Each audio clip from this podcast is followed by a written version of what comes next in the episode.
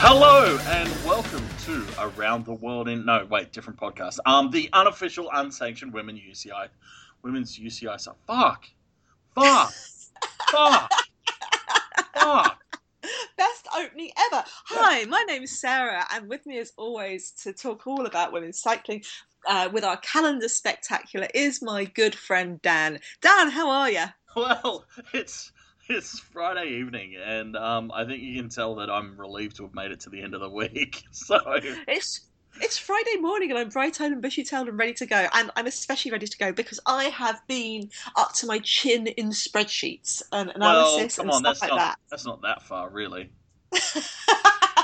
But I just want to say a huge thank you to my Patreon supporters because, oh my God, like last month, they, you dear Patreon supporters, you funded me to be to just dedicate myself to world championships and to talk about worlds and to find worlds videos and to write about worlds and da da da da da. And ever since then, you funded me to talk to Miranda Vries, who's one of my favourite interviews ever. You funded me to talk to someone else, but I can't put that interview up because my other computer's in the shop. Oh my God. But, you know, you're funding my computer being fixed. Thank you. And this week you have funded me to do some really in-depth analysis of the uh, yeah. the women's calendar, the women's calendar. Um, this is something I've been doing for a couple of years. I started in two thousand eleven, then I did it again in two thousand thirteen, for, and then last year, and then you know last year and this year. And what I do is I look at how things have been changing. Well, I mean, honestly, you look at a lot more than just that, but that is one of the key themes. Um, and it's actually it's a really handy way to to get a sense of, um, I guess, the the ups and downs and the arc of the sport. You know, not just from one season to the next, but over several years. It's interesting what turns up. Yeah, yeah. I mean, I, I, I started it because I just wasn't sure whether I mean, when I when it, in two thousand eleven, it was quite a negative time, I guess, for women's cycling. And I started it because we were losing a lot of races. And I started looking at it to see were my perceptions, were what I was feeling that it felt, you know, that, that it felt like right. And what I found was that while it felt like we were losing a lot of races, we actually had gained some. You know, we actually. I looked at it um, from two thousand six to two thousand eleven. I did just picked a year at random. Well, it wasn't really random. That was the year that you know um, was the first year of C Q ranking. And so you know, it's the first it was, year I had my data. Yeah, it was it was sort of random in the sense that that was the year that randomly the data you needed was available. Yes, yes, and it's also, I mean, it was a six-year a six-year period, and I kind of wanted to have a look at it over that time. Um, and what I found then was that while the number of races had increased, which surprised me, the number of race days had dropped quite quite significantly, and that was very interesting because, yeah, on the one hand, more races, but on the on other hand, less racing. Mm, mm. And, and it's you know, it, it's actually that's a it's a very interesting distinction to make and probably an important one to note because that's the thing, like you can lose a stage race, gain a, a one day race and you know come out even or even gain two one day races and think you're ahead and you're actually still behind in terms of days that there's racing on. Yeah, yeah, yeah, and it's and it's, I also wanted to look at it in terms of the about which races were changing and where they were changing. So I've kind of over the years been kind of adding to these tables every year. um, yeah, yeah it's, they're just they're just not complicated enough. God damn it! I, oh no, don't say that. I want them to be. I hope. I hope. What I'm trying to do. I'm a visual person. I work best in notes and I work best in things. So I have got some visual views with colour coding, and I do sometimes worry that the only person who really understands them or they really make sense to is me. No, no, that actually wasn't what I meant when I said, you know, uh, harder. I mean, they're actually, the, the finished products are, are quite good. I meant wrangling all the harder and having to deal with it from your side of things. So, yeah. yeah, yeah. I mean, so what we'll do is we'll talk about what we found this year. And if you want to go back and look at my other posts, um, so all these posts, all the big colour-coded spreadsheets and stuff, they're on pro women's cycling dot com. Um, and... You can also go back to Podium Cafe to the ones I've looked at in previous years. Um, so first of all, what I did was have a look at the Well, basically, I'm really interested in this because every year the calendar is introduced, yeah, in about October, September, October time around World Championships. And there's a difference between what is introduced and what comes later on in the year. Yeah, yeah, exactly. Um, yeah, and, and as we say, it, it, It, it's often, you know, races that might be planned or whatever that for various reasons don't come off, which is very frustrating and annoying all round. But then also like the, um, I'm thinking particularly of those South African races that sort of appeared on very short notice this year. Uh, yeah. You know, you, you do occasionally, and especially coming into an Olympic year, have more of these. Well, I guess I guess the world's invented the term, haven't they? Like pop-up races now, like a pop-up shop or, or whatever. Yeah, yeah, yeah. Pop-up yeah. races. That's what I mean. That's that. I don't know who said that first, but that's how I always describe them now. Pop-up races. Um, yeah, and pop-up races to me, they're races that just appear on the calendar. There's, and we'll come on to this a bit later, but in the Olympic qualification period, they tend to happen in places that don't have a lot of races already. Yeah. Um, U C I races, and it might be a race that's already exists that suddenly gets U C I ranking just for that one year, or it might be a new, brand new race that just appears and never and disappears and disappears. And I have mixed feelings about this. I I I don't think. Mm, I, I can see why. So a country like South Africa, for example, might encourage people to put on women's races, and they turn up quite late on the calendar, and the aim is to get South African race riders more qualification points for the Olympics. Yeah, yeah.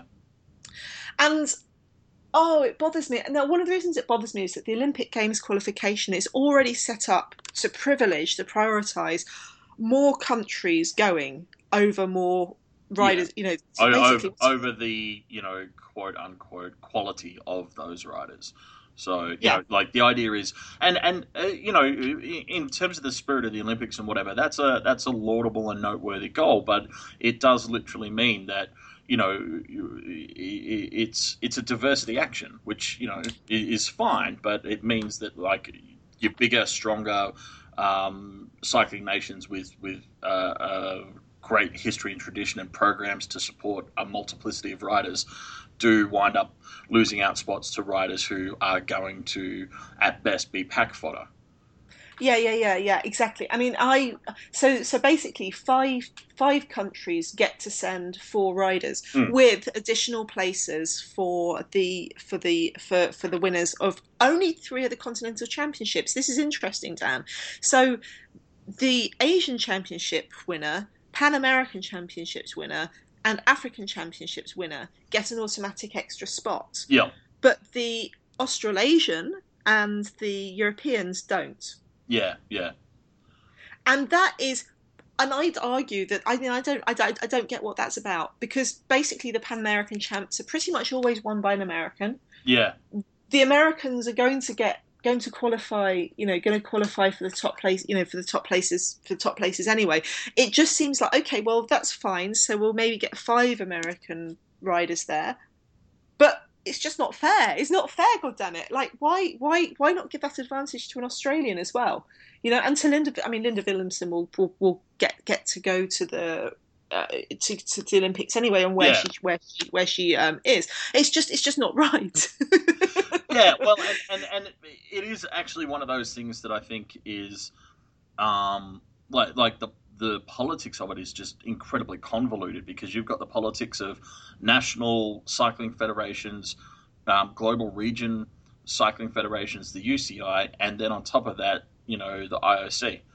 And and all of them have their own agendas and, and plans and ideas of how it should be. And and uh, to be honest, when when you get that many different things going on at once, like the, the riders themselves basically wind up being grist to the mill. You know? Yeah, yeah. And it's it's completely weird. It's a, it's a strange thing as well, because like we, we say this a lot, but say five people, riders, because um, you've got people who automatically qualified through world spots. Say five riders from the Netherlands go. And yep. five riders from Italy go. Well, riders who are the best, you know, the, the, the top five, and just say it's the top five riders. Well, riders who are the sixth to tenth best Dutch riders are probably better than most countries' first rider. Yes, yes. And so, yeah, so, I mean, yeah, so there's, so the pop-up races add extra um, add extra levels of politics to this. And yeah. the other thing that I have a problem with pop-up races about, I would not be, I wouldn't have a problem necessarily if they came out and went, yes, we are a race that is only for this year, and the plan is to get South African ride, ride, riders to the to, to, to, to the Olympics. And the U C I went, yeah. yes, we are giving them U C I status for that. And they were open about it. But I think it's the fact that they just pretend. So yeah, well, and, and, and that goes back to the thing that I used to, well, you know, I still think, but I used to go on about a fair bit, which is that one of the things I think the U C I should do in terms of overhauling the way they classify races is actually require for um, U C I accreditation, you know, like a, a if you're a new race, like a three-year plan that demonstrates that you will be going, you know, on beyond. Um, and I'd even, like you say, I'd, I'd actually even be willing to have like a special type of, of race accreditation for those pop-up races. I mean, yeah, yeah, bring it out in the open, be honest about it. But don't, yeah. you know, don't allow a situation that creates this impression that we're going to get new races and then they just disappear as soon as qualifying yeah, yeah, yeah. is done. I mean, when so one of the things that I've looked at, and we'll come on to this later, is I have looked at this in terms of making a chart of where the races have been and gone from in different years, so you can look and see the visual patterns. And, for example, there's two races in Venezuela that just only appear in the Olympic qualification period. I, I don't know. I mean, maybe we're reading too much into it. I mean, have we gone full conspiracy theory? No, it's... But this is, but and, and the other thing I just want to mention is, while I was in the middle of doing all of this, there was there's been an announcement that there's a new South African race happening in November that's U C I ranked. Yeah. That no one's heard of, mm. that has just appeared out of nowhere. So I haven't put, I didn't, I just, at that point, I just could not, I just, to be honest, I'd published one of my pieces. I wasn't going to, you know, I'd done all my tables, I'd got all my JPEGs done, I've got my, my, my figures. I just didn't, I haven't taken that into account. Yeah, so there and, is one extra South African race floating around, and I'll add that in for next year. Look, but it's just... Yeah, to be honest with you, even I would be like, nah, that's cyclocross season. You can't, you can't put on a race in November. That's yeah. it. Well, I mean, and again, and so here's the really, really funny thing about those South African races is we had the two pop-up South African races, the P M B Road Classic and the Hibiscus Cycle Classic, yep. that happened in May and in May uh, and oh, April, respectively. Also, actually, on that note, I don't think you should be fucking allowed to call a race a classic if it's the first time it's run. I mean, I know there's a little more to it than that, but, like, fucking at least give it two years before you start calling it a classic. Oh, come on, does that count as Strade Bianche? No, because it was an instant classic. That's a different thing altogether. So the thing about these two South African races was they were put on specifically and overtly with the with the intention of getting South African riders more points. But the South African Federation hadn't looked at when the qualification period started. Yes. And I think the creation period it either starts at the end of May or the end of June. So they put on these two races, these pop-up races that they didn't tell anyone about, that pretty much only had South African riders. And then they didn't qualify anyway, yeah. and that's why. Yeah, that's right. And that's they, why they missed it by like this... three weeks, didn't they? Something yeah. like that, yeah. So that's why we've got... And, and they were like, no, no, no, it starts at the end of the year. No, that's for men. so yeah, yeah, the U C I laughed maniacally, uh, t- you know, steepled their fingers, stroked their hairless cat and went, you obviously haven't dealt with us before. We, we, we fucking do things weird when it comes to women's cycling. Oh, yes. So... Um, So yeah, so so that's why they've got this amazing, this surprise race happening. Um, I, I do not want to knock South African cycling. I I no, it's a, no. I mean I, I really really want to help to want it to develop and grow. However, yeah, the it's just this doesn't help it. This doesn't help it having this this kind of well, you know. And it, it's kind of like that legal getting off on a technicality kind of thing, isn't it? Like it's it's exploiting the rules to to your benefit, and it's like oh. I get it, I get it, it makes sense, but it's not really in the spirit of it, you know? No. Now, the other thing that the other thing that was interesting is surprise is isn't just pop-up races, but also late additions to the calendar. And there was a particularly... Sorry, I've just been delivered coffee, which is the most wonderful thing in the world. So, yeah, I'm a happy bunny. Coffee and... Portuguese oh, tarts. Thank stop, you. Stop fucking bragging. Jeez. Oh, Portuguese tarts with raspberries. Oh, yeah, great. So the rest of this podcast is going to be me going, Sarah, Sarah, are you there? And you going... Which is pretty much how all our Skype conversations go, to be honest. Um, uh, You'd be horrified uh, if you knew how true that was. So some of the things that also is interesting about this is is, is races that were added onto the calendar late. Yep. And the Philadelphia Classic, for example, became a World Cup very late. It wasn't it wasn't announced in September. And the Tour of California Invitational I T T and the Tour of California stage, stage race were also very, pretty much very late. So they, I think yeah. they were, I think teams were told about them in January and February. Now, you might remember I did some interviews with Stefan Wyman, uh, the D S of the Small yep. Team Matrix, yep. Alpine Matrix Pro Cycling, yep. and also with Martin Barras, the D S of a big, huge team, Orica, because yep. I wanted to know what it was like. You yeah, know, did yeah. they get told? How do they get told about these races? Why does it make a difference? And Marv was especially, you know, from a small team's point of view, well, it's out of your reach anyway. But what Marv said was that because they are starting to plan their next year's season in the previous June. Yeah, yeah.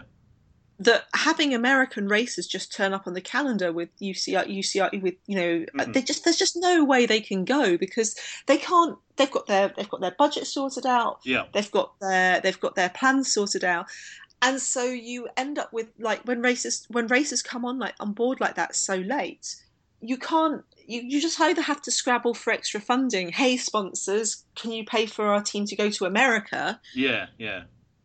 And then, you know, are which, you just which is, is no small thing because even if even if you, your team only goes for a week, so you're taking say six riders and you know three staff or maybe hiring a couple of local staff, um, you know, like like it adds up really bloody quickly. Well, you're like, hiring a car, yeah. you've got to get a van. Are you, you're taking you're shipping your bikes. You've yeah, got to get yeah. a van at the other side to get your bikes. You're you're you're taking all the extra kit. Um, if you if you enter up the Tour of California, an I T T bike and I T T bikes and road bikes yep. and all the yep. wheels, all the tires, all the stuff, everything you take. You don't know what you you know your or your drink or your or your everything like that. Like even yeah. if you're just going for Philly Classic. And the other thing is, there's a really it's, there is a love. Sorry, I was sorry. just going to say it's incredibly easy to see how that could that could without even trying add twenty, thirty grand to a team's budget. Yeah, yeah, yeah. You know. And. And if you were say, and there there are a couple of really nice um, North American sub seasons, mini seasons. So you could do, for example, the Joe Martin stage race is from twenty-third to twenty-sixth of April, and then you could the Tour of the Gila is twenty-ninth yep. of April to third of May, and then Amgen Tour of California was the eighth to tenth of May, and Tour of California I T T was the fifteenth of May. But you're still getting from all these crazy different places. You know, it's it's not like going, okay, well I can do those races in Belgium yeah. where it will take an hour and a half to drive there. You're also kind of, you know, if you want to do the second season, which basically has Winston-Salem Classic um, in the U S A, um, then you can go up to Canada for the yeah. G P Gatineau and the Chrono Gatineau, and then you can go down to Philadelphia. Yeah, yeah.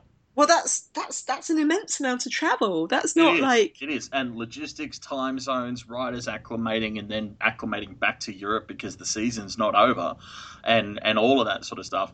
You know, as you say, even finding out, you know, like, like people think, oh, we're talking, you know, racing in late April, early May, Sarah, you know, surely it's not that hard. And it's like, actually, finding out in January is really bloody hard.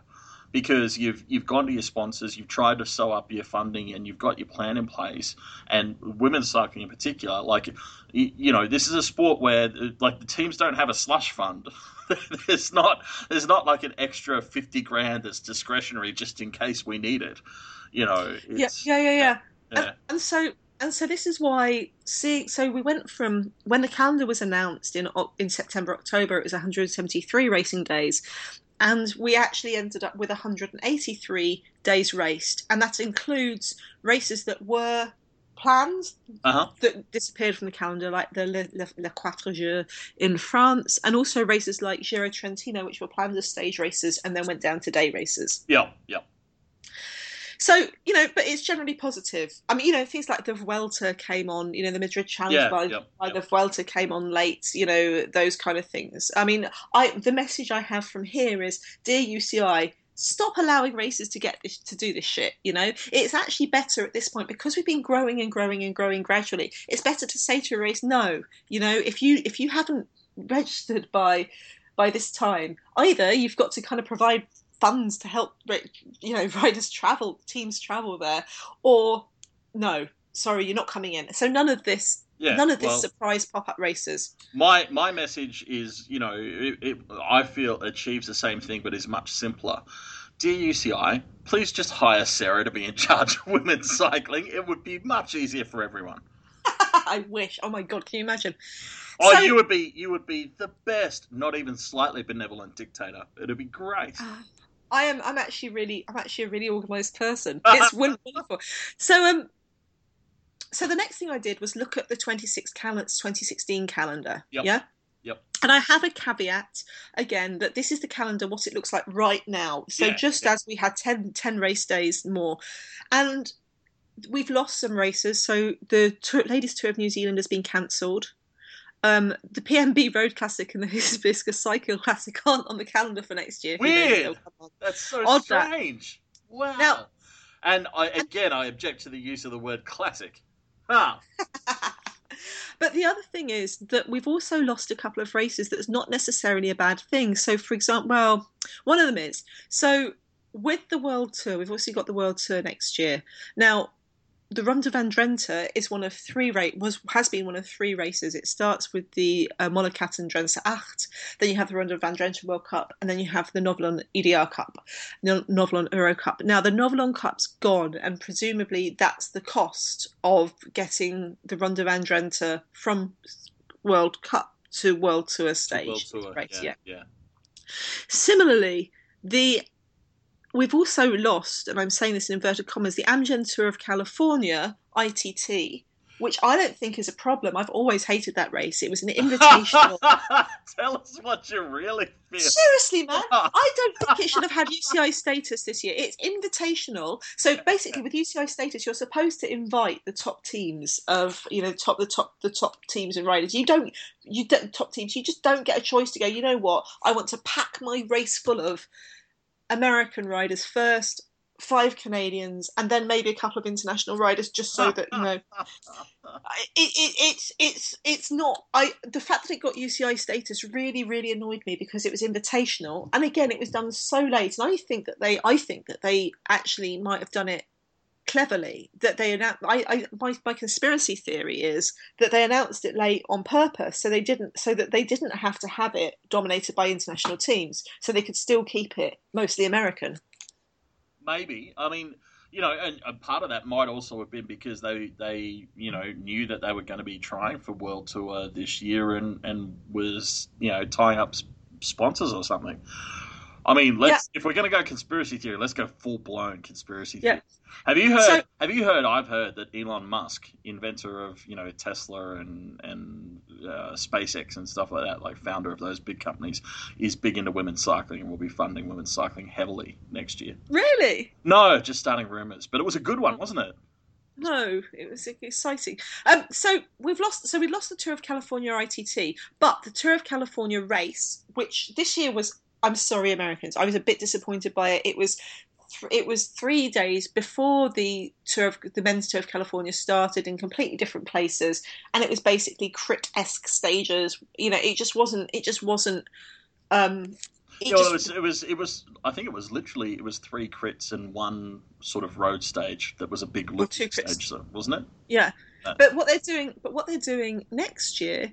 Is they're pull it, they've changed, they've pulled it in, so it's actually on the same time as the men's Tour of California, and it's going up to four stages. So presumably, it's pulling the I T T into the oh, Tour of California. right, yeah. Of course. So actually, so so while we te- so again, this is one of those things of while we lose one one race, we keep the number of racing days, and actually, I think this is a massive, massive net gain. And really, it is very exciting, because if the World Tour has meant that the Tour of California has developed into something quite frustrating, into a proper race, then that is wonderful. Yeah, you know, that's absolutely. really, really, really good news.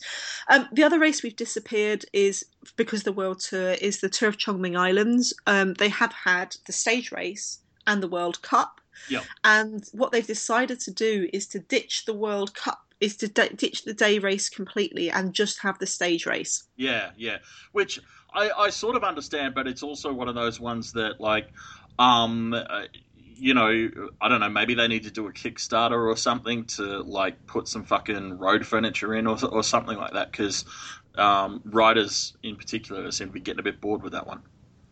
Yeah, I mean, the Tour of Chong Island is difficult. I think the island's eighty kilometres long and eighteen kilometres wide. So, you know, there's there's limited, for a three-stage stage race, there's quite, an, and it's flat. The highest point of the island is the road bridge, is, is, is the yeah. entrance onto the road bridge. I mean, they, they got round it by starting in Shanghai this year, and, you know, maybe they can kind of do some more like that. actually ride oh, they could do a stage on paddle boats. No, not not really. Not for the World Tour, but I, honestly, I was expecting that you'd laugh at that. So I really don't know what to do with stunned silence. I'm not used to it. You didn't even see my side eye, though. um, Is that what I felt on the back of my neck? yes, yes. Um, I can't believe you just suggested they had a race on pedalos. Oh, my God. Um, yeah, but no, but nice ones shaped like swans and stuff. So the other races that we've lost off the calendar next year. Now, I'm interested in this because when I was looking at this, we've lost three French races, the Tour de Bretagne, the Tour de l'Ardèche and the Chrono des Nations, I T T. Now, I think my theory is that these races haven't been lost, but there might be some hold up in getting them registered. Uh, with a French Fed. It just seems quite interesting that, you know, when we look at the races that we lost, we lost the Tour of New Zealand, we lost the two South African races, but, you know, they might come back. I can understand the other races that we've lost from, uh, you know, World Tour. So it's it just seems a coincidence that three of the races we've lost are all French. Yeah. And so I asked a couple of French twit- tweeters about this. I especially asked Chloe, and she her theory is the same as mine, that is that they're going to come back on the calendar. They're, there's just been a hold-up somewhere about getting them registered. Yeah, no, well, it was probably the, you know, the, we're talking French races, so the registration office has probably been closed for like four months. You know, it's open for like half an hour on Tuesdays. I, I yeah, I don't know. I, I think that's... Honestly, you're English. Yeah, I mean, you should be all over a French-bashing joke. Usually I have to talk you down from those. I don't, I've never bashed the French in my life. I, I mean, I, they're races, and the Tour de Languedoc Roussillon, and yeah, yeah, and yeah, yeah, yeah, but that's exactly, different. That's not exactly. The French. Anyway, so those are races that we've lost, but we're gaining some races, and I think we should start at the beginning of this because Daniel, the first race we're gaining in January, U C I accredited race, is kind in of, Australia. It's kind of boring, yeah, like not that big a deal, really. What? Oh, come on. It's basically the Tour of New Zealand moved to its spiritual home. It's like, you know, it's a two point two. It's two crits, two road stages. You know, yay. Oh, my God. We haven't had we haven't had U C I racing in Australia since two thousand eight. Yeah. Australian women have never haven't. There's a whole generation of young riders who've never been able to win U C I points on their home soil. Uh, uh. I, I just I just loved that you nearly said have never been able to. Yeah, look, I know it's good, but like at the same time, like it, it's, I mean, you know, it's early days. This could grow into something great, but you know, it's it's it's it's a small two point two race. Like, yay. I don't, I, look, one I, thing, one thing, I, one thing I think it does do. Um, that was very unfortunate for New Zealand with the Tour of New Zealand. Um, is correct the timing issue where Qatar, like Tour of New Zealand was happening, like happened last year after Qatar. Mm. And that's a big ask to ask, you know, poorly, poorly resourced women's teams to fly riders to Qatar and then New Zealand and then back to Europe is, you know, um, but when you've already got, you know, as we've talked about before, a bunch of Aussies who are here for the summer and, you know, have this nasty habit of bringing their mates back with them from Europe. Yes, I mean the, the, the summer, the, the midsummer, the midsummer races in Australia are wonderful. Um, you have the, the you have the N R S races beforehand, but the ones that I really love are the Mitchelton Bay Cycling Classics, which are four crits in a row. Yep. Um, then you have the Cadel Evans Great Ocean Road Race, which started for the first time um, this year, and sadly wasn't U C I, even though the men's race was. And Dan and I nearly fell out forever over arguing oh, about that. Overblown, overblown. and then you have maybe, to then, maybe fell out for like six months. That's like forever. What? Well, yeah, no. And then we had the Santos Women's Tour, which is, you know, alongside the Santos Men's Tour Down Under. You know, this is the Although, Tour Down Under. Different. It, it had different organisers, um, you know, early on. So it's it's one of the interesting things is that it's it's come together. Um, yeah, I listen. I'm not knocking anything about this. It's so the racing's oh, fantastic. No, look, I'm not knocking it. I'm not knocking it, but at the same time, I'm not. I'm not. I'm not dancing around going, hell yeah, like this. You know, it, it's it's going to be the fucking best racing ever. Cause... It's not. It's not going to be the best racing. Oh come on! It's just. It's.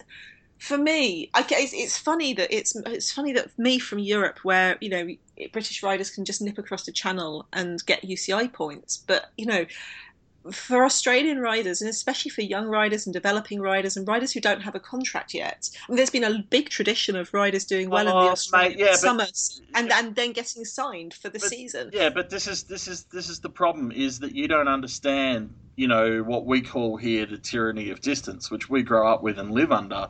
Like, we're just used to it, mate. I've I've literally gone to the U S for a weekend.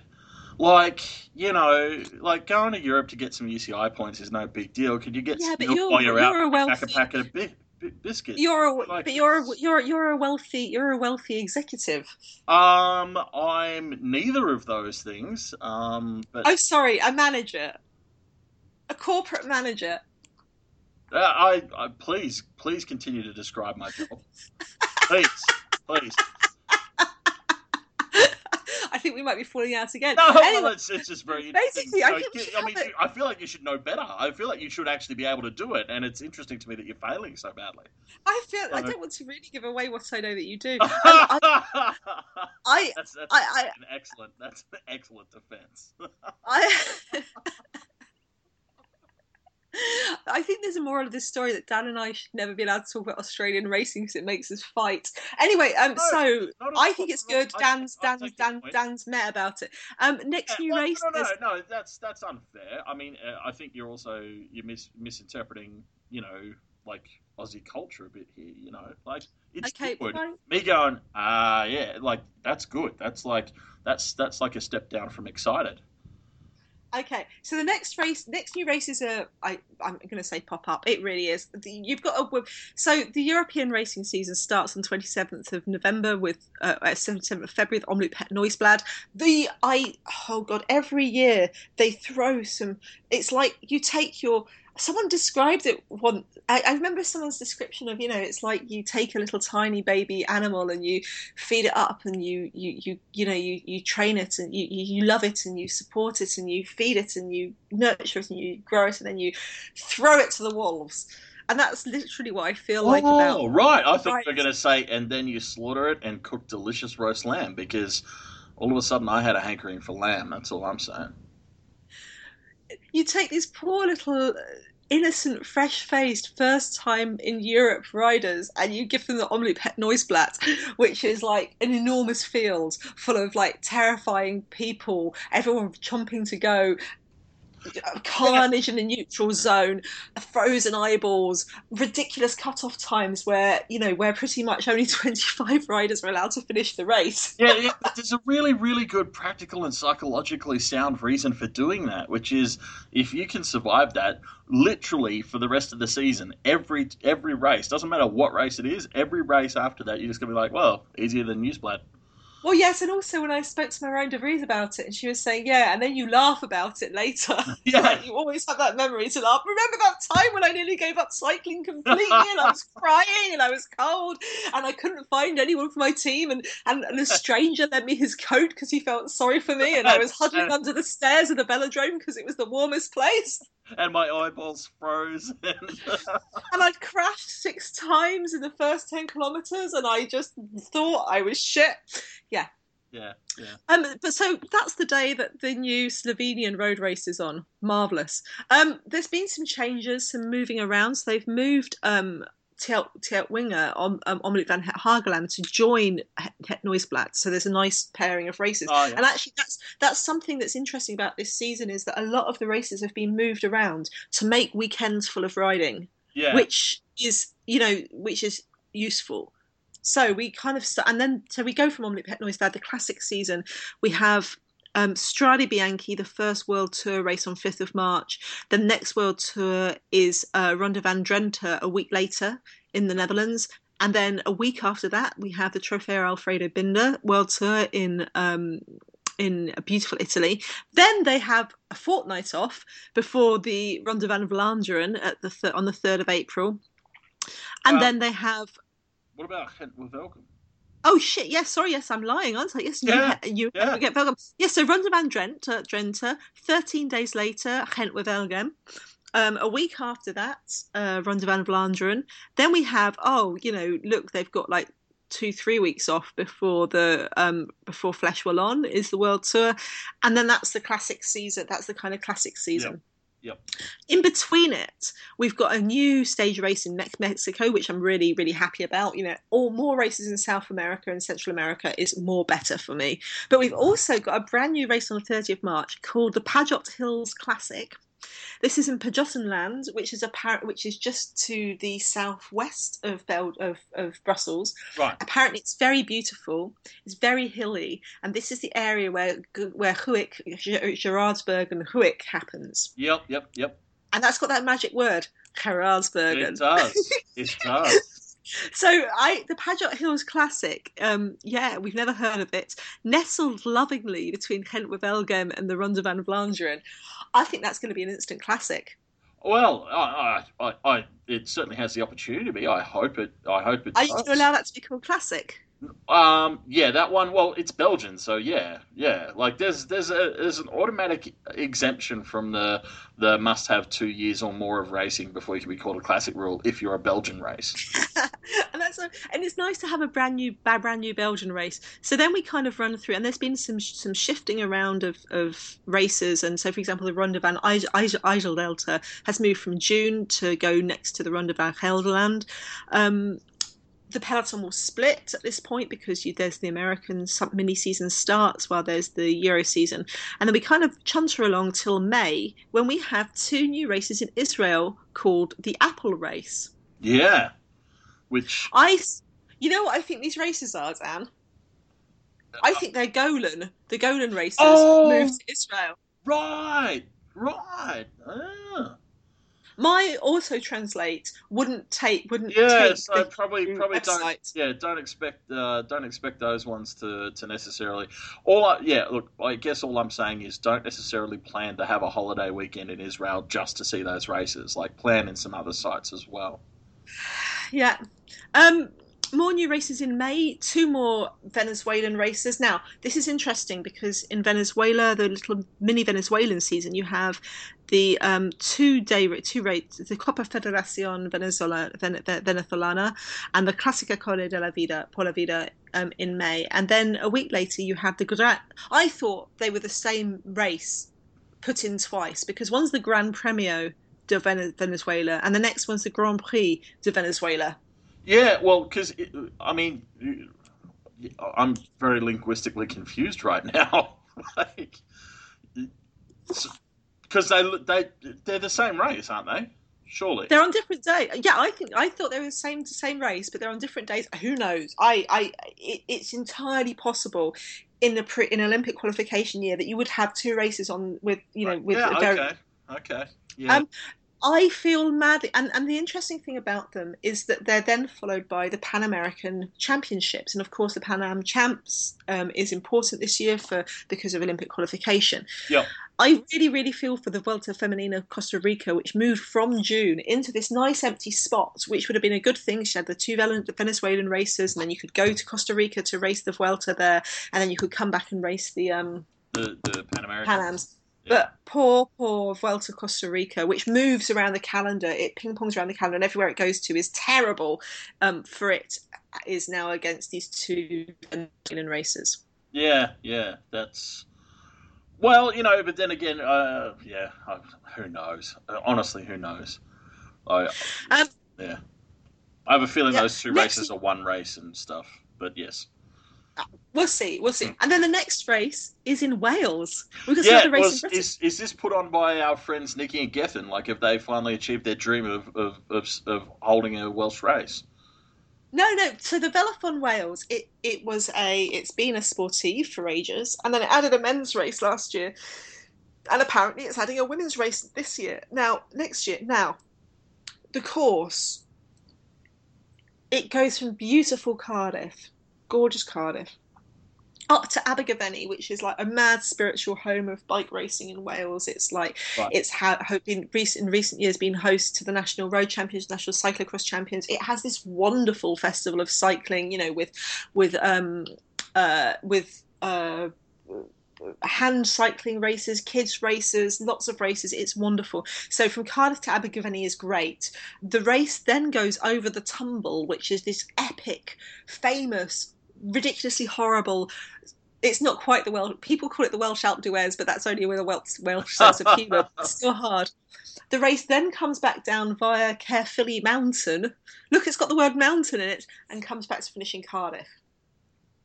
Um, if this happens, it'll be in the middle of so this enormous, enormous, enormous sportif, uh, big festival of cycling. Cardiff is beautiful, and the Welsh and really know how to do. Sp- you know, it, it's where all the um, rugby happens. The Welsh really know how to do sporting events. Yep. The scenery yep. will be gorgeous, and it'll be a climbing race. If this race happens, the only reason I'm saying this is because while it's on the calendar, it's not on the website, and some people have been oh, saying, right, right. "Is this? Have they? Uh, is it definitely going ahead? I, it's on the calendar. Um, if it happens, come to Wales. Oh my God, we'll have a really big party, um, and we'll we'll we'll celebrate, and we'll have a women's cycling meetup in Cardiff afterwards. You can meet like." Oh, it'll be wonderful. Come come to that race. Um, I am super excited about this. And can you believe that just like two years ago, there were no international races in Britain, and there hadn't been for years. And now next year we're going to have two world tours and one um, and one uh, two world tours and one new U C I race. And the other world tour, which I cunningly didn't highlight on my beautiful, beautiful spreadsheet, is the Prudential Ride London G P, which is a crit. For some odd reason, a crit has been added to the world tour. I, I don't know. I'm, I'm, I'm happy yeah. to go with it at this point. Let's just go with it. It's in front of Buckingham Palace. It'll be really spectacular to watch. And, you know, maybe sprint riders should get some guaranteed points in the World Tour. Yeah, yeah. Look, and uh, maybe it's also part of a, a planned, um, you know, like uh, television, like overall television package where, you know, they help keep costs down for some races, you know, by doing those ones or whatever. I don't, I don't know. Uh, It, it it it's another race on the World Tour. It's literally another part of the world. It's very picturesque. It's going to be a good race. I, I it is an amazing. Real... It's an it is an amazing atmosphere. Um, they have so at the same time you have this crypt. There's a mass participation. Let's just ride around in front of Buckingham Palace and around Saint James's Park. Uh, anyone just rocking up. Cycling thing. There's a huge cycling festival on Green Park. So it's a great day. It's a great race. I personally. Yeah, no, fuck it. I mean, I'm going to have it. I'm happy with the World Tour. You know, I think it's a good start. I think I yeah. can see why they've kept the crits in. I can see why. I, I would love to have had the Bowls Rental Ladies Tour and especially Turing and Runfart in there. I would love to have some more iconic men's races added in there. I'm really happy about Gent-Wevelgem and Trofeo Binder have worked out their problems. And I'm super yeah. happy that Gent-Wevelgem, like Trofeo Binder, has added a junior women's U C I race. Yeah, that's actually really cool. I mean, I'm really happy. Already this yeah. year, Rossa has announced that Colnago, bike manufacturers Colnago, have come on board to sponsor two of their jerseys, the yep, G C yep. and the Best Young Rider jersey.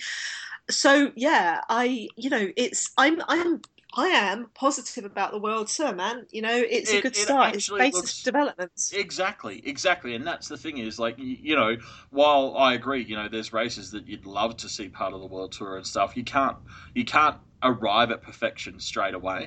And the truth is, over the life of things, you know, things will change. There'll still be races that for different reasons fade away, and new races will come on board and, you know, build up their own cult following and, and graduate to the World Tour and stuff. That's that's part of life. Um, but this is an excellent, excellent, in my opinion, base for yeah, yeah, yeah. building all of that. I mean, and apart from, I mean, I am grumpy. I'm grumpy about La Course and the Madrid Challenge because they're ninety kilometres long, blah, blah, blah, blah, blah. But there's no way that the World Tour is going to happen without La Course and the Madrid yeah. Challenge. Yeah, exactly. And actually, if this pushes, I, I feel really strongly that R C S coming into women's racing, the, the company, so A S O is the company that runs the Giro, uh, sorry, runs the Tour de France and the Vuelta. So they're behind, you know, Paris-Roubaix and Flesh Wallon and Tour of Qatar and stuff like that. Um, R C S, who won, run the men's Giro and various other races, have come on board with Strade Bianche, and I actually think that having R C S in the in the mix, and when you look at who's in this in this race, in the World Tour they've got R C S, the A S O, Flanders Classics, who run a lot of the classics in yep. Flanders, yep. and then Sweet Spot, who are only running races in Britain but who are amazing, yep. like like. Absolutely, totally, the most professional, organized. All the I'm, I'm, I'm biased. I work for them for the but, race. Yeah, but only. When the riders are, uh, you know, literally saying it's the best, best run race they've ever attended and stuff like that, like, you know, it's you, you know they're good when you're getting that kind of comment from from riders. Yeah, yeah, yeah. So you know, and, and alongside them, they've also got all those. You know, they've got like. The A S O and Sweet Spot and R C S on one hand, on the other hand, you've got like the volunteer run Vigorda, the volunteer run Drenthe. You know, yeah, the yeah. It, it's it's a really interesting mix. It's it's there's none of those races that you look at and you go, no, that shouldn't be there. There's races that I look at and think, well, you know, apart from the potential right London, but I mean, I, I yeah, but even that I can give a pass because yeah, you know, like, like it makes sense. You know, particularly when particularly when you do literally also have La Course and the Madrid Challenge, yeah. where yeah, you've yeah, got yeah. you've got these sort of iconic, essentially crits in capital cities, um, you know, in front of nice backdrops and and a beautiful television. I mean, I get that. That makes sense. And.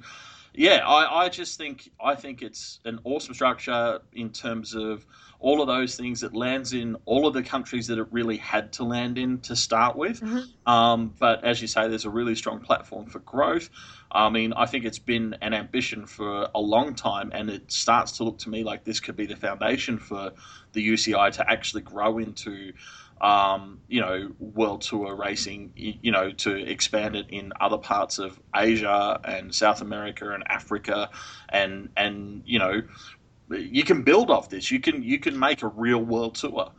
Um, yeah, yeah. And the other thing that makes me happy about it is Brian Cookson was interviewed on Cycling News, and people were asking him, well, you know, are you going to put the rules around? Because, you know, like men's teams have to race the World Tour if they're World Tours teams, and they're very deliberately not going yeah. to do that at this stage with the World Tour teams. And I think that's really important. I mean, Marianne Vos has never ridden Chongming Island. Yeah, well, and especially, in a, you know, you're transitioning into a whole new system, um, you know, as, as we've all said for, I can't even remember how many years now.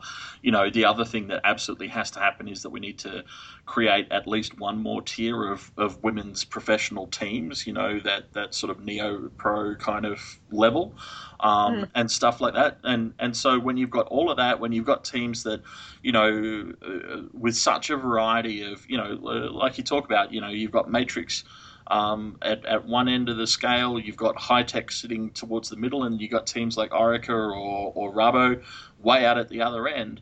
You know, you've got to account for, and, and, and the U C I, in my opinion, really does have a responsibility to all of those teams to give them as stable and smooth a transition as possible. Yes, and I also, I mean, I, I read a really funny thing online this week in, in a forum I read because they linked to our site. So I went back. So sometimes I go back through the links and see who links to us. And they were basically a mad, a mad doping conspiracy forum. Like a mad thread. Like I got, so, and they were saying things like, oh, well, Jolene Dora not riding uh, Plouay uh, the la- when she was leading the World Cup must mean that she's doping. Uh, I, uh, uh, well, look, uh, okay, I don't want to say I've heard a lot of conspiracy theories, but I've heard more than like four, and that's definitely the dumbest of all of them. Yeah, I mean, you know, uh, of course, the only reason why a sprinter who hadn't expected to be leading the World Cup jersey and yeah. was coming up to two really, really important sprint races and then worlds which she's got a chance of winning. Yeah. Obviously, the reason she's not going to ride a very, very, very hilly race. Like, it's going to be won by famously, hurtfully hilly race. That she's not going to, that, that, that her World Cup lead is going to be stripped away from her. The only reason a sprinter isn't going to ride a hilly race is because she's doping. Yeah, well, you know. Uh... This, this, this, this, this site also said that they also their theory, other theory was that Marianne Vos is on a silent doping ban at the moment, and that's not why she's not racing. And that when I spoke to her before Worlds about Worlds, I was remiss as a cycling journalist in not quizzing her on whether she was off the bike because she's on a silent doping ban. Um, okay, so to random weird internet forum, let me first of all say there's no such fucking thing as a silent doping. No, no, well, no, well, no, there are, there are silent. I mean, because I mean, what they were saying was that Clara Hughes in the nineties, for example, had her three-month doping ban in the off-season, which was kept very quiet. However, that doesn't happen by, by federations, and and in the nineties, that sort of thing happens a lot. Yeah, well, and that's maybe I don't mean the nineties, maybe I think the early two thousands. Well, but, but you know but, what I mean. But that's my point: is there's no way that you know the most famous contemporary cyclist in the women's peloton is is on a on a secret silent doping ban. Like, you know, if there was even a whiff of that being true, it would be out. Well, and especially because it's the Netherlands, and especially because it's Marianne Vos. Yeah. I mean, I, I, I, Marianne Vos, please, can you dope test us more, please, says Marianne Vos, is quite a common thing. Marianne Vos, please dope test us more. Marianne Vos, who loves riding more than anything in the world ever, who just loves riding, and who I think it's, you know, the reason I didn't question her too much about why she wasn't riding at the moment is because I think it's killing her. I think it must have killed her not to ride Worlds. I think it must have been a really, really, really hard year. Now, yeah. If I was a proper journalist, I might go, yeah, Marianne, let me poke you with this stick in that sore place. I would then never get to talk to Marianne Vos ever again. Oh, look, maybe. Uh, nah, I mean, I, I think I think it's more a case of, you know, like if if if. But also, I'm a kind person. You know what I mean? Yeah, I don't exactly. Want to someone... You know, like like I think it's different if it's your job. You know, and and. You know, that's that's my second point to weird internet forum is like, fuck you, we don't owe you shit. So, you know, it's it's our time and the goodness of our hearts, and trust me, Sarah's heart's much gooder than mine. So, Dan does have a very big heart. So, you know, go fucking sit on a it's pineapple a very big, sideways. Like, seriously. It's a big throbbing, big throbbing heart, brimming with love. Oh, Jesus. Here I am defending you and you're doing that shit to me. Oh, come on. I'm commenting your giant hearts, your, your huge, enormous, uh, that's all right. It was, hearts. It was me who commented on the forum, so... Amaze. So, yeah, um, changes to the calendar. I am not happy with where the... um. under twenty-three uh, under twenty-three uh, European Championships have gone, by the way. Um, well, okay, explain how. Sorry, I'm just looking at my spreadsheets and realising I've put up the wrong goddamn spreadsheet on the fucking chart in my article. Oh my god, kill me now, kill me now, Daniel, kill me now. What was I doing? You wouldn't believe how many times I've put up these JPEGs and spotted one mistake and had to go well, back and redo it all. All right, in, in Sarah's defence, she was doing all of this this year with a new computer and a new set of software um, that... behaves in, in unexpected ways, which, you know, anyone who's had to learn a whole new software suite um, that is similar to but distinctly different from what you're already familiar with will understand the agonies of. So, you know, I, I forgive that. Um, but okay. Before we get into it, then, tell me tell me what's incorrect. So, oh, I just put the World Championships in the wrong place. Oh, right. Oh, that, that little old thing, no, no big deal there. I'll just put um, note to self, change... sheets. Right. Okay. Um, that sounds so wrong. I, yeah, but I think it's I think it's pretty much entirely in keeping with the tone you set like three minutes ago. So just fucking roll with it, man. Let's do this. Are you saying? I'm not even going to go there. Um, yeah, so... The European under twenty, the European Championships, every other continental championships, yeah, is um, for elite riders, but in Europe, for some reason, I suspect that's because European cyclists are generally, uh, you know, so much more depth of strength of depth of field. European Continental Championships are only for the under twenty-threes and the juniors, yeah? Yep. And normally these happen in around June time, and and it's they're really great because June or July, and they're really great because they give like young riders um, the chance to be spotted by teams, and teams can either take on board a rider as a stagiaire, um, which is you know a short term contract uh, in the end of August, September. It's like a, a cycling thing. Um, you know, specifically to help develop, you know, to develop young riders. And so you can be spotted at the Euros and be given a stagiaire um, contract. Uh, you can also be spotted, at, do really well at Euros as an under twenty-three rider, and then have something really good to negotiate with about your contract changes, you know, your contract changes. And the winner of the under twenty-threes European Championships gets an automatic spot at Worlds. Yep, yep, yep. So moving it from midsummer to the end of the season takes away all of those benefits. And I also don't know how it's going to cope with in terms of world championship placings, because, you know, you have to decide who your team is before the world champ. I don't, I just don't get it. I don't get it. I, I, it's really frustrating and annoying. And it's especially annoying because one of the things, one of the tables in my part two, what I've looked at, put down on the calendar, is looking at the calendar in terms of clashes and the shape of the calendar. And there are still some really big gaps in racing, um, where, the, you know, where, where there aren't any races. So specifically the week between the ninth, well, from the ninth of um, May through to the, uh, through to, well, basically through to the twenty-first of May, there's no European races. Right, right. So there's, you know, like a week, there's a fortnight where it could go there, because that's where it could go. Yes, fantastic. And then there's a couple of weeks in June where, yeah, it would clash with a couple of races, but it wouldn't be like the end of the world. And same in July, it could go at the same time as a uh, Trophée d'Or, um, to, you know, sorry, Tullingen Rundfahrt, Tour de Bretagne. I mean, it'd be sad not to go to Tullingen, but do you know what I mean? It's like, well, or, or you know, there's there's, also, there's tons of places where it could go in the calendar that yeah, look yeah. quite obvious. And so the reason I'd look at the calendar this way is I like to have it in a little colour-coded chart, because you know, because that way you can just get a feel of the shape of the feel of the calendar, the feel of the year. Sure. Do you know sure. what I mean?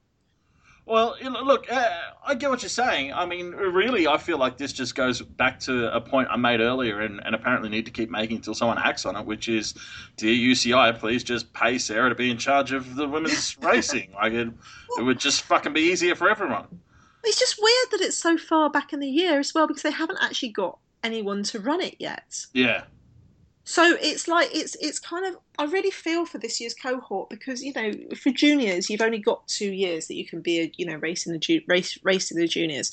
And for the, you know, for the under twenty-threes, again, like this is, it's it's already, it's already hard enough for the under twenty-three women, because you can't, you go straight from juniors, straight into racing Marianne Vos, Emma Johansson, Lizzie Armitstead. Do you know what I mean? There's no yeah, under twenty-three yeah. races. You're just you're just fucked. You can go for best young rider jerseys, but you know, both, most of the time you're just you're just you know you're, you're you're struggling. So to kind of take away one of the few options that we've got that's good for developing these under twenty-three riders and just shoving it at the back of the season where the benefits are basically disappear is is oh, it's just annoying, man. I I hear you. I hear you.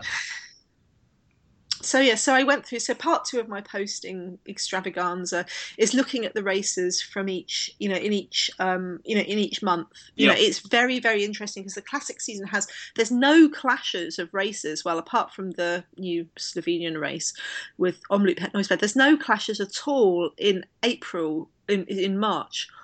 And only at the end of April do you start having, do you start having cl- clashes with races. Yeah. Which is interesting, because all the races later on in the year, the summer races that all clash with each other, when you look at the the patterns of races over time, they're actually they're actually the more um, how do you put it the more the more static, you know, the more um, the, the the longest standing races. Ah, right, right, I get you. Yep, yep. So yeah, so Yeah, interesting. So that is interesting. Okay. Interesting. So yes, so have a look at that. Um, hopefully it makes sense. Obviously the World Tour now being day races and stage races does yep. mess up my cunning, does mess up my, uh, you know, how it looks. But, you know, it yeah, is what it is. It is what it is. And look, honestly, what it is in a nutshell is fucking awesome. You know, it's a good start.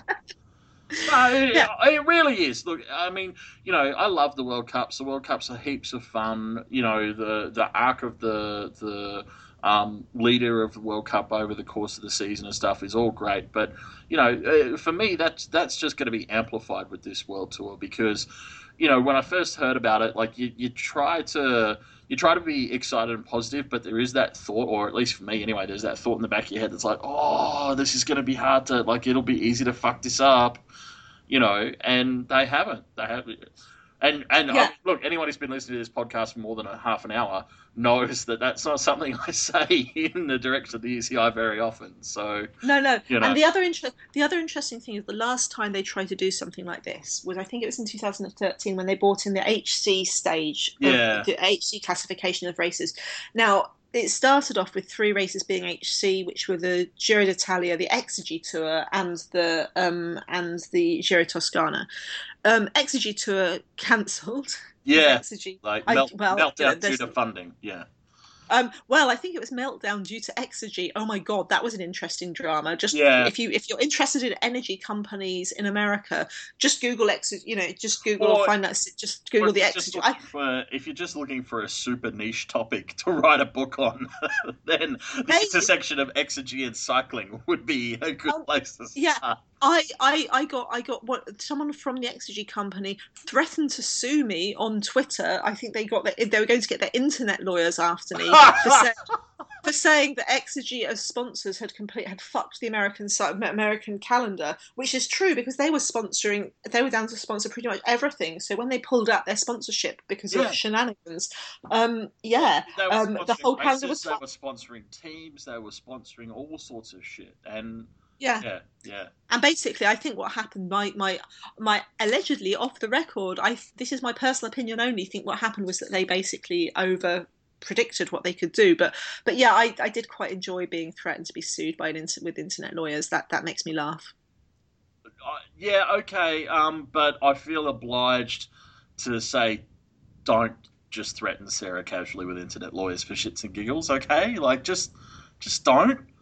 Like she she enjoyed it that one time. It was a very specific set of circumstances with people she trusted, and there was a safe word.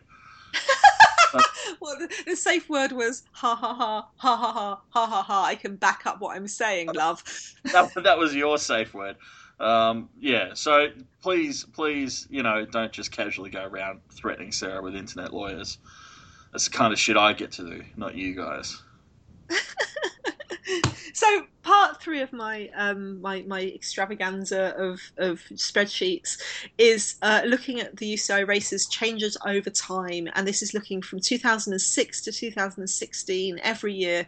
Um, it's eleven years now. My God. Yeah. Um, looking at what, where the races were, what races have happened, what races have disappeared, and also their status. It's cunningly color coded because I do like my color coding. Um, And that will give you some ideas of some patterns, and you can like, you know, look down and see, oh, yeah, I see what they mean about Olympic year bump. Oh, yeah, that's interesting. Um, so, yeah, so that has the, the, the kind of the pattern, the pattern of, of things. And, and like I say, it's very, very interesting that the races from the races that are like like been most fixed without changes tend to be your July and August stage races. July, yeah. August, stage races. Yeah, yeah. Which is interesting, interesting, interesting. I mean, and there are some more caveats because, you know, again, it looks at races that disappeared and reappeared, and you can't necessarily tell just from looking that, for example, uh, you know, Elsie Jacobs' race, they went from two day races, they went from one day race to two day races to two day races plus a non-registered team time trial.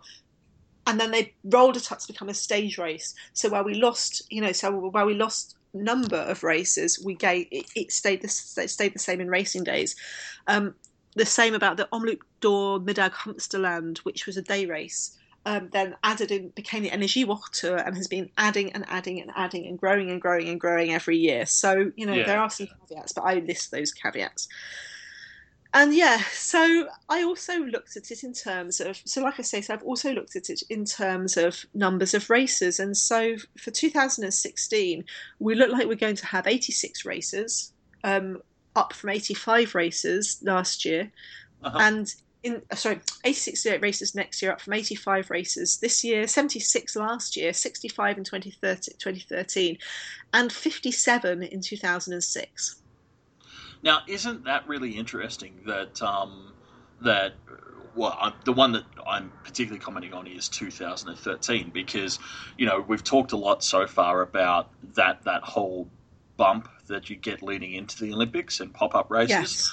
And then two thousand thirteen, the year after, you know, that's what happens when pop-up races all disappear at once. Yeah, yeah, yeah. We went down to sixty-five races yeah. in two thousand thirteen. Now, the thing is, is when we say fifty-seven races in two thousand six, that also includes the Tour de l'Aude, the big ten-day stage races, and a yep. lot of other stage races. So I did look at this in terms of day races, because in two thousand six, fifty-seven races, there were one hundred fifty racing days. In two thousand eleven, when there were seventy races, there's one hundred twenty-six racing days. Right, and, yeah. and two thousand thirteen, where it dropped to sixty-five races, was actually up to one hundred fifty-two racing days. So it was a really interesting fluctuation. Yeah, yeah. But the pattern is really positive, because for the last, you know, we've since two thousand thirteen, there's been this steady increase. Um, one hundred fifty-two day, racing days in thirteen, one hundred sixty-seven in fourteen, one hundred eighty-five this year, and one hundred eighty-six next year, not counting if the Tour de Bretagne and Tour de l'Ardèche actually reappear. Yeah, yeah, yeah. So, you know, so we're on a really, you know, that's a good, that's a good curve, isn't it? That's, it that's is. a curve it direction. Is.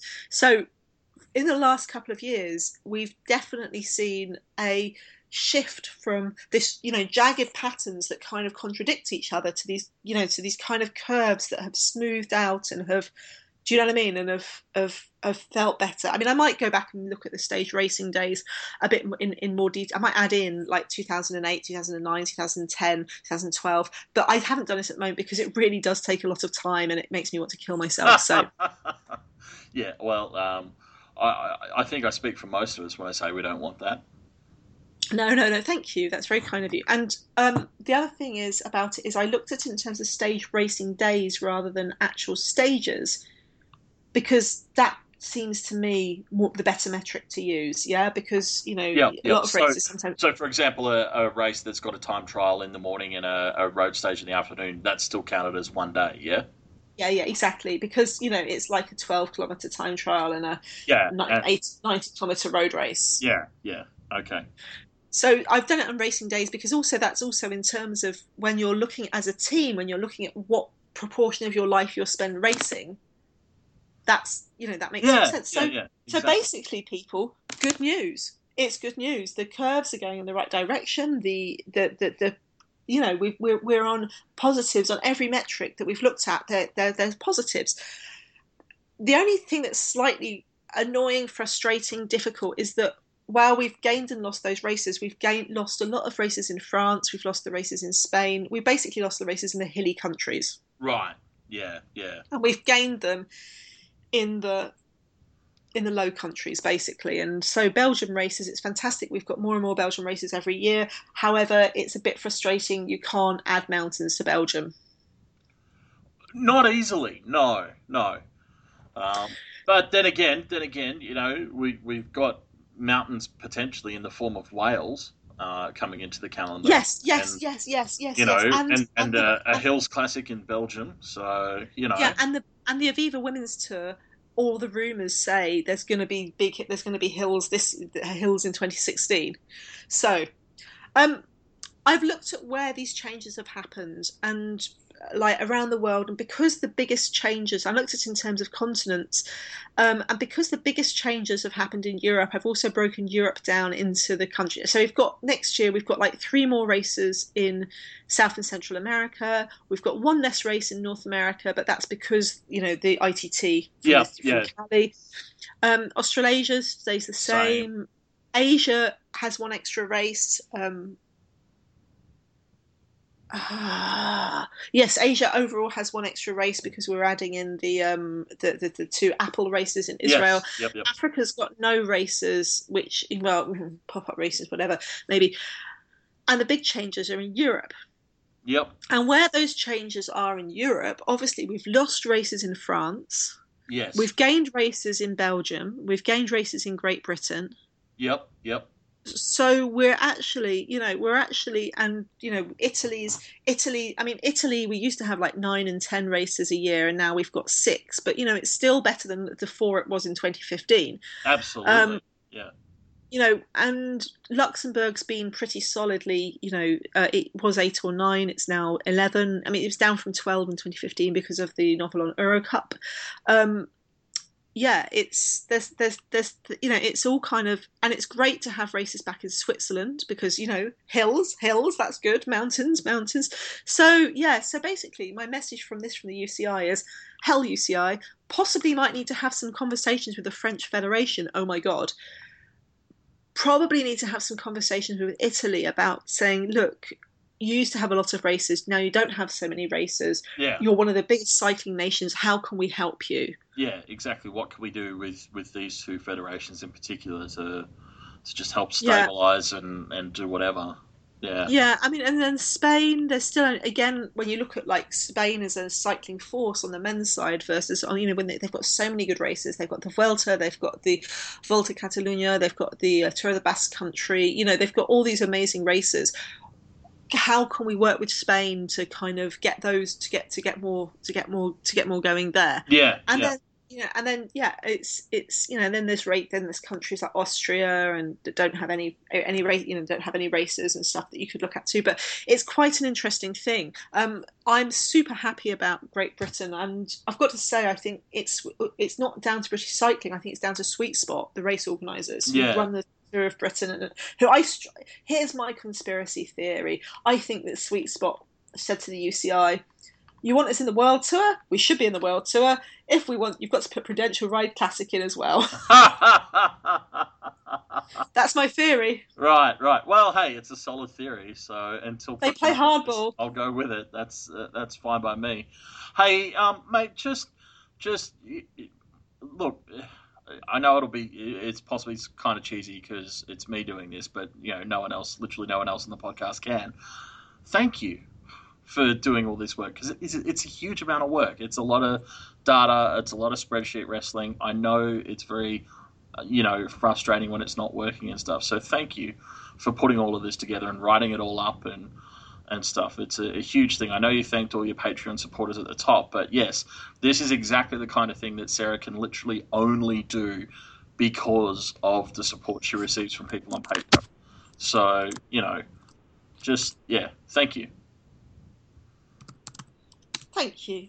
Yes. Um, up next, next week, I think we'll talk about a bit more about who's riding, um, yep. who's going to be running these races, because there's been some interesting stuff about, um, you know, about, about transfers and some lots and lots of rumours about transfers and some interesting things coming out, um, some team changes and stuff like that.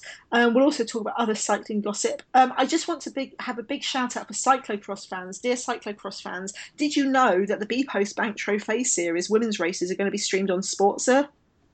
Oh, Ooh. Starting on this Sunday, live.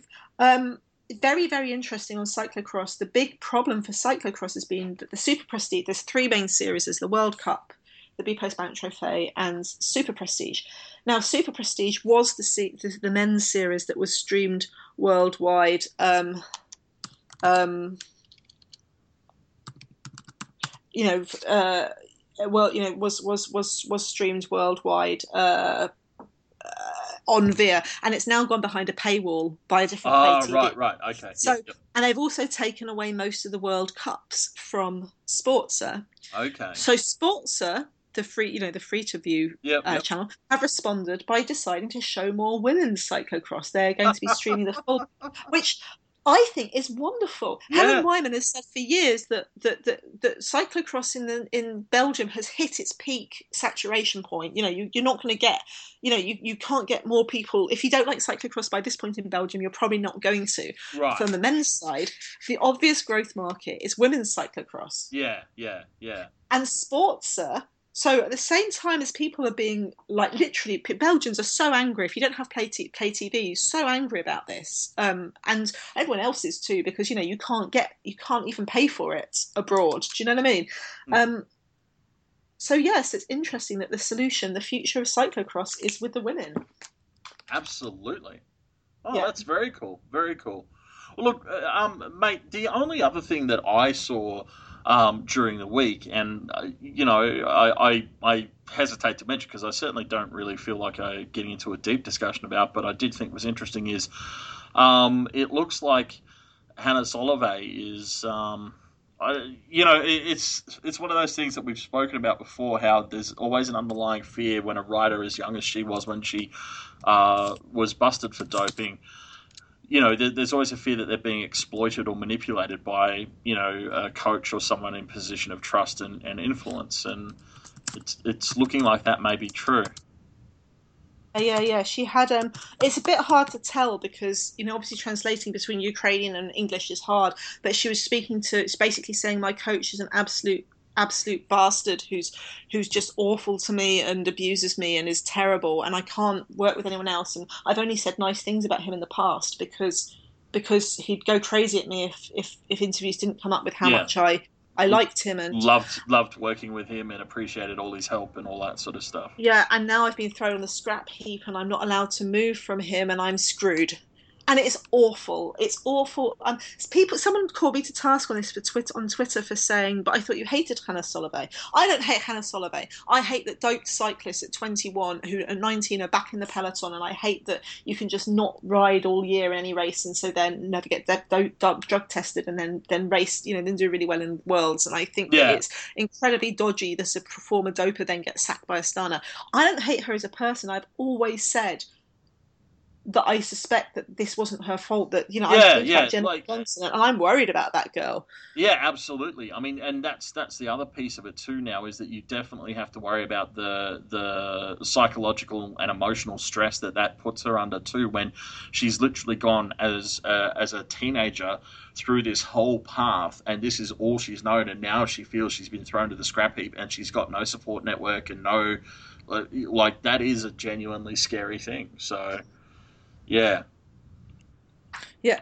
Well, we'll come back next week to talk. Um, thank you for listening. Thank you, thank you, thank you for the support. Thank you for putting up with me geeking the fuck out.